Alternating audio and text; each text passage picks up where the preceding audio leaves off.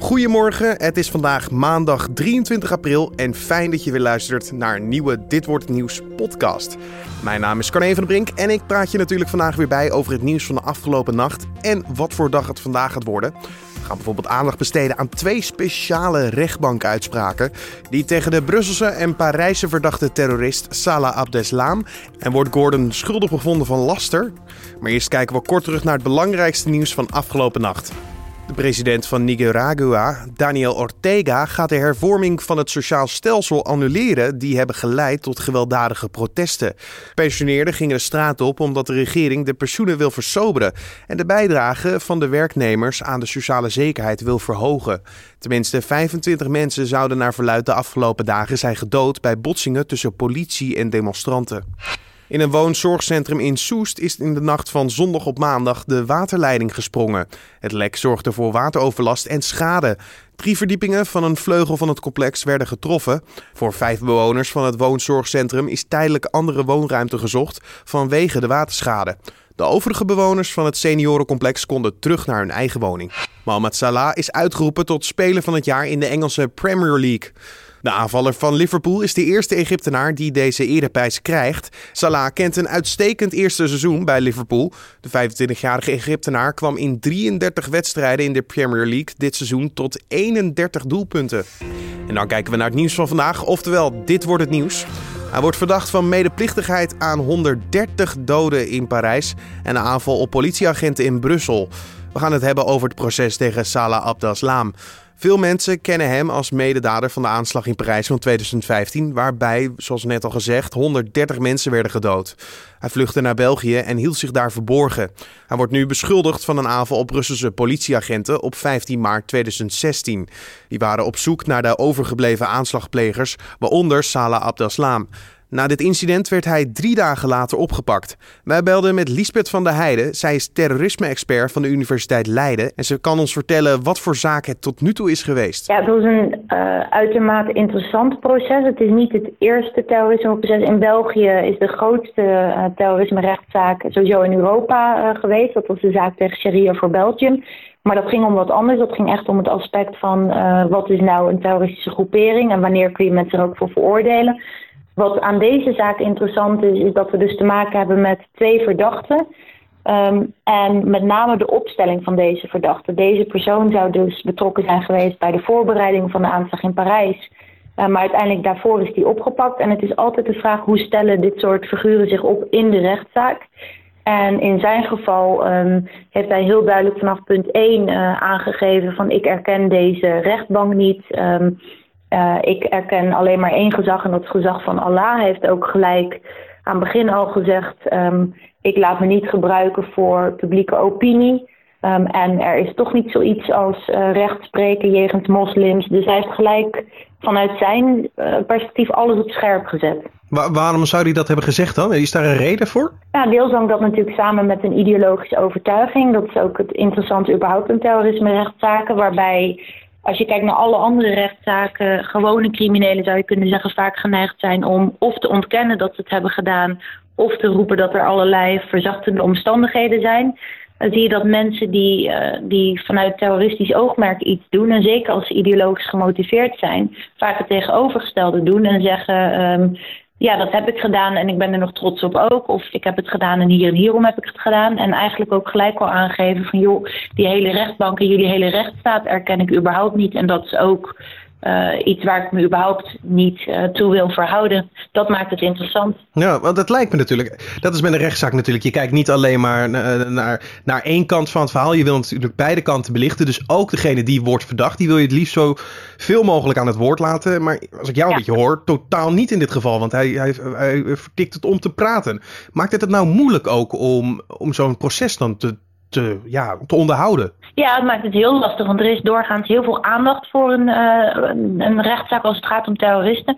Kijk, bij terroristen is natuurlijk het probleem dat um, heel vaak uh, als ze een aanslag plegen, wil je ze natuurlijk van tevoren kunnen pakken, maar uh, de helft van de tijd lukt dat niet. En als je niet van tevoren pakt, zijn er nogal veel die natuurlijk ook bij een aanslag doodgaan. Dus je hebt maar weinig terroristen waarbij we überhaupt iets kunnen doen met een rechtszaak. En dat maakt die rechtszaak zo interessant. Want uiteindelijk is een rechtszaak natuurlijk het, een van de weinige momenten waarop een terrorist tegenover de samenleving komt te staan en tegenover slachtoffers.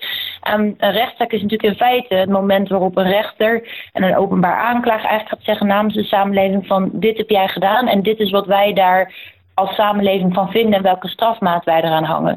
Je hebt natuurlijk ook nog het aspect van de slachtoffers. Die hebben vaak gewoon ehm, behoefte aan waarheidsvinding aan de ene kant. En ook aan de andere kant vaak ook behoefte aan uitleg van de dader. Waarom heeft diegene gedaan wat hij heeft gedaan? Niet eens per se omdat het dat natuurlijk dan uh, makkelijker te accepteren maakt. Maar uh, ja, het getuigt toch vaak van een soort arrogantie en ook minachting voor slachtoffers om ook in een rechtszaak dan te zeggen van nou ik heb hier helemaal geen boodschap aan, ik hou gewoon mijn uh, lippen stijf op elkaar. Ja, want het is niet, dat is ook wel goed om even te zeggen. Uh, het is ook niet dat dit het einde is van uh, het proces tegen Salah Abdeslam. Dit is dus alleen over de Belgische zaak, over wat er in Brussel plaats heeft gevonden. Uh, er komt dus nog een zaak die gaat over Parijs, over Frankrijk. Ja, en dat is natuurlijk de zaak waar iedereen denk ik veel meer benieuwd naar is. Ik denk dat veel mensen niet eens doorhebben dat hij nu voor uh, eigenlijk een andere zaak terecht staat. En ja, het is dus een soort eerste test um, voor, voor de juridische kant van het verhaal van hoe stelt hij zich op. Want hoe hij zich nu opstelt zal ongetwijfeld ook veel zeggen voor hoe hij zich eventueel later gaat opstellen. Wat hij nu wel en niet met zijn advocaat heeft besproken. Dus dat gaat ook heel interessant worden voor Frankrijk op het moment dat zij uh, om uitlevering vragen en een rechtszaak daar gaan voorbereiden. Voor natuurlijk een aanslag met uh, heel veel doden en een enorme impact uh, op, op Frankrijk. Ja, want wat verwacht jij van dit proces, van de uitslag dan uiteindelijk? Uh, ja, dat vind ik bij deze lastig te zeggen, want um, bij Sharia voor Belgium was sprake van allerlei mensen die al dan niet lid, al, werden gezien als lid van een terroristische organisatie. En de strafeis was daar ook hoog. en dat ik dacht van nou, dat is deels ook wel symbolisch om, om te laten zien wat voor straf je er aanhangt. En ik denk dat de rechter er niet in meegaat, terwijl die straf ook uiteindelijk vrij hoog uitkwamen. Dus het zou me niet verbazen als ook hier de strafmaat vrij hoog gaat zijn. Er is 20 jaar geëist. Um, het zou zomaar eens ook op, op uh, 10, 15 jaar kunnen uitkomen. Hier is de kernvraag een beetje, er zijn twee wapens gevonden. Uh, een van de drie is overleden, dat was duidelijk een van de schutters. En het is niet duidelijk wie de andere schutter was. En gezien de opstelling van uh, Abdeslam um, en zijn minachting dus in die zin ook voor de rechtbank, acht ik de kans hoog uh, dat, dat hij als schuldig wordt uh, gezien. Uh, dan wel als schutter ook wordt gezien. En dat hij dus ook een vrij hoge straf tegemoet kan zien. Je hoorde terrorisme-expert Lisbeth van der Heijden. Heeft Gordon zich schuldig gemaakt aan laster? Op die vraag krijg je vandaag antwoord. Gordon wordt namelijk door zijn vermeden ex-vriend Kevin B. beschuldigd van laster. De rechter probeerde wel te zorgen dat ze er samen uit zouden komen, maar dat bleek uiteindelijk geen optie en ging het kortgeding toch gewoon door. Wat er precies is gebeurd tussen Gordon en Kevin, dat vroegen wij aan entertainment-collega Danja Koeleman. Ja, het begon allemaal in februari toen Gordon op zijn sociale media uh, een reeks foto's plaatste. En daarop is hij te zien met Kevin. Ja, die Kevin uh, zou een nieuwe vriend van hem zijn, zijn nieuwe geliefde.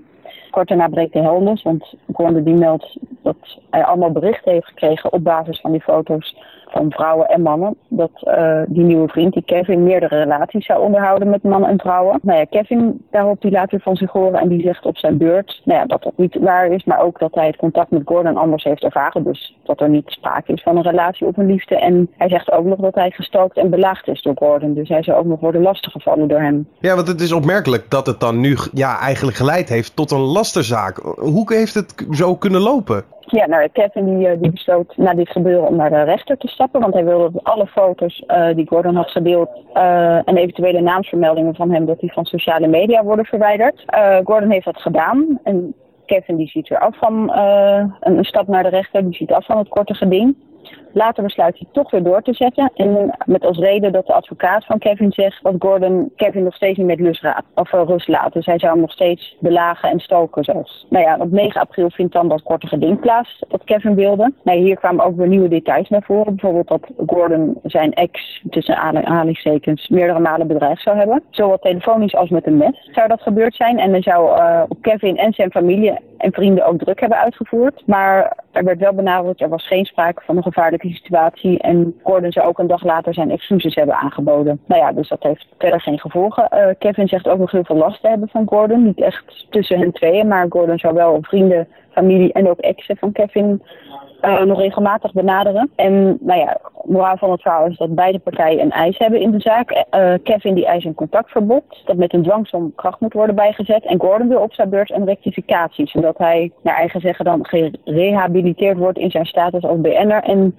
dat wordt erkend dat hij geen leugenaar is. Dus dat er wel degelijk sprake dus was geweest van een relatie. Als we gaan kijken naar de feiten. Uh, jullie hebben uh, advocaten laten kijken naar deze zaak. Wat zeggen zij erover? Advocaat René Halvens, die heb ik gesproken, die uh, zegt dat Kevin het recht heeft om met rust gelaten te worden. Maar dat Gordon tegelijkertijd ook het recht heeft om niet te worden beperkt in zijn rechten op vrijheid van meningsuiting vrijheid van beweging en vrijheid van contact. Zowel het recht op privacy als het recht op meningsuiting, uh, die beide kernwaarden kernwaarden die zouden even zwaar wegen. En daarom moet de rechter die zal dan een afweging moeten maken. En Halvens, dus de advocaat die ik heb gesproken, die zegt dat Corner geen inbreuk maakt op het recht van privacy. En Charlotte Meindersma, dat is een andere jurist die ik heb gesproken, die, die uh, benadrukt ook dat Gordon vrijheid heeft van meningsuiting. En ze zegt daarom dat uh, de uitspraak van de rechter vooral zal worden gebaseerd op eerdere uitspraken en publicaties van Gordon. En of die wel of niet mogen en of die eventueel mogen worden herhaald. En de, wat zijn jouw verwachtingen, wat zijn hun verwachtingen dan van de uitslag? Valt er iets over te zeggen? Of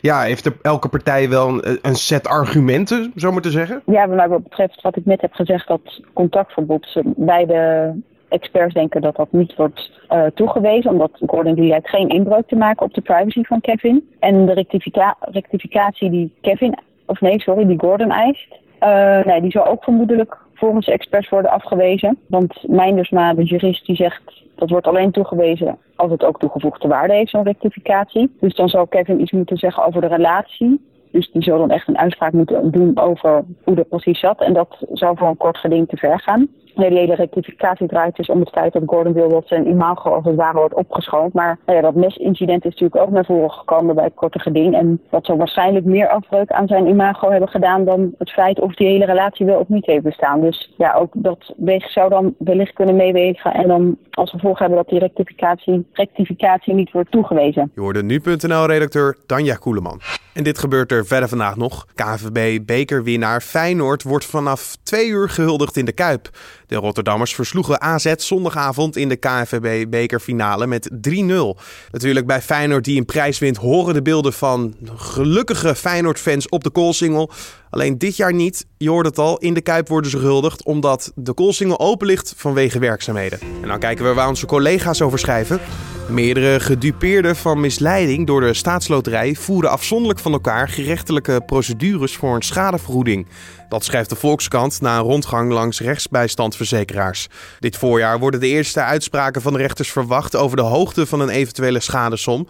Als die in het voordeel van de gedupeerden zijn, dan hangt staatsloterij mogelijk een financiële strop boven het hoofd.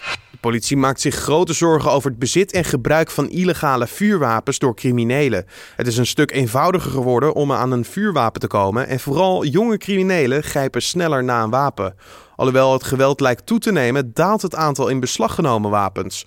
In het eerste kwartaal van dit jaar onderschepte de politie 1385 vuurwapens, blijkt uit cijfers die de Telegraaf heeft opgevraagd bij de nationale politie. In 2017 waren dat er 7431 en in 2015 8793. Volgens de politiebond NPB zijn er ondanks de dalende trend juist meer wapens in omloop en zou de politie zich meer moeten inzetten op de oplossing van wapens. En dan nog even het weer. De temperatuur keldert. Ja, en dat na een lekker weekend. En vandaag wordt het niet warmer dan 14 tot 18 graden. Het blijft vrijwel overal droog. En de zon en stapelwolken wisselen elkaar de hele dag af. De wind komt uit het westen en is matig. In het kustgebied kan hij nog vrij krachtig worden. En dan nog dit. Naar een restaurant gaan blijft altijd een enerverende onderneming. Alleen zou jij ook betalen voor een menukaart? Nou, mensen in Groot-Brittannië hebben deze vraag met een ja beantwoord. Want tijdens een veiling is er een menukaart geveld voor een klein bedrag van 114.000 euro. Niet zomaar een menukaart. Nee, de menukaart is van het schip de Titanic. Het gaat om de menukaart van de allereerste maaltijd die werd geserveerd aan boord. Wat stond er op het menu, hoor je denken? Op het menu van 2 april 1912 stond onder meer lamsvlees met munssaus. Het werd gegeten op de eerste dag van de proefvaarten van dit bijzondere schip. Dit was dan de Dit Wordt Het Nieuws podcast voor deze maandag 23 april. Je vindt de Dit Wordt Het Nieuws podcast natuurlijk elke maandag tot en met vrijdag om 6 uur via Spotify, iTunes en je desbetreffende podcast app. En je kan natuurlijk altijd ons een mailtje sturen naar redactie.nu.nl of via een recensie op iTunes. Voor nu wens ik je een mooie dag en natuurlijk tot morgen.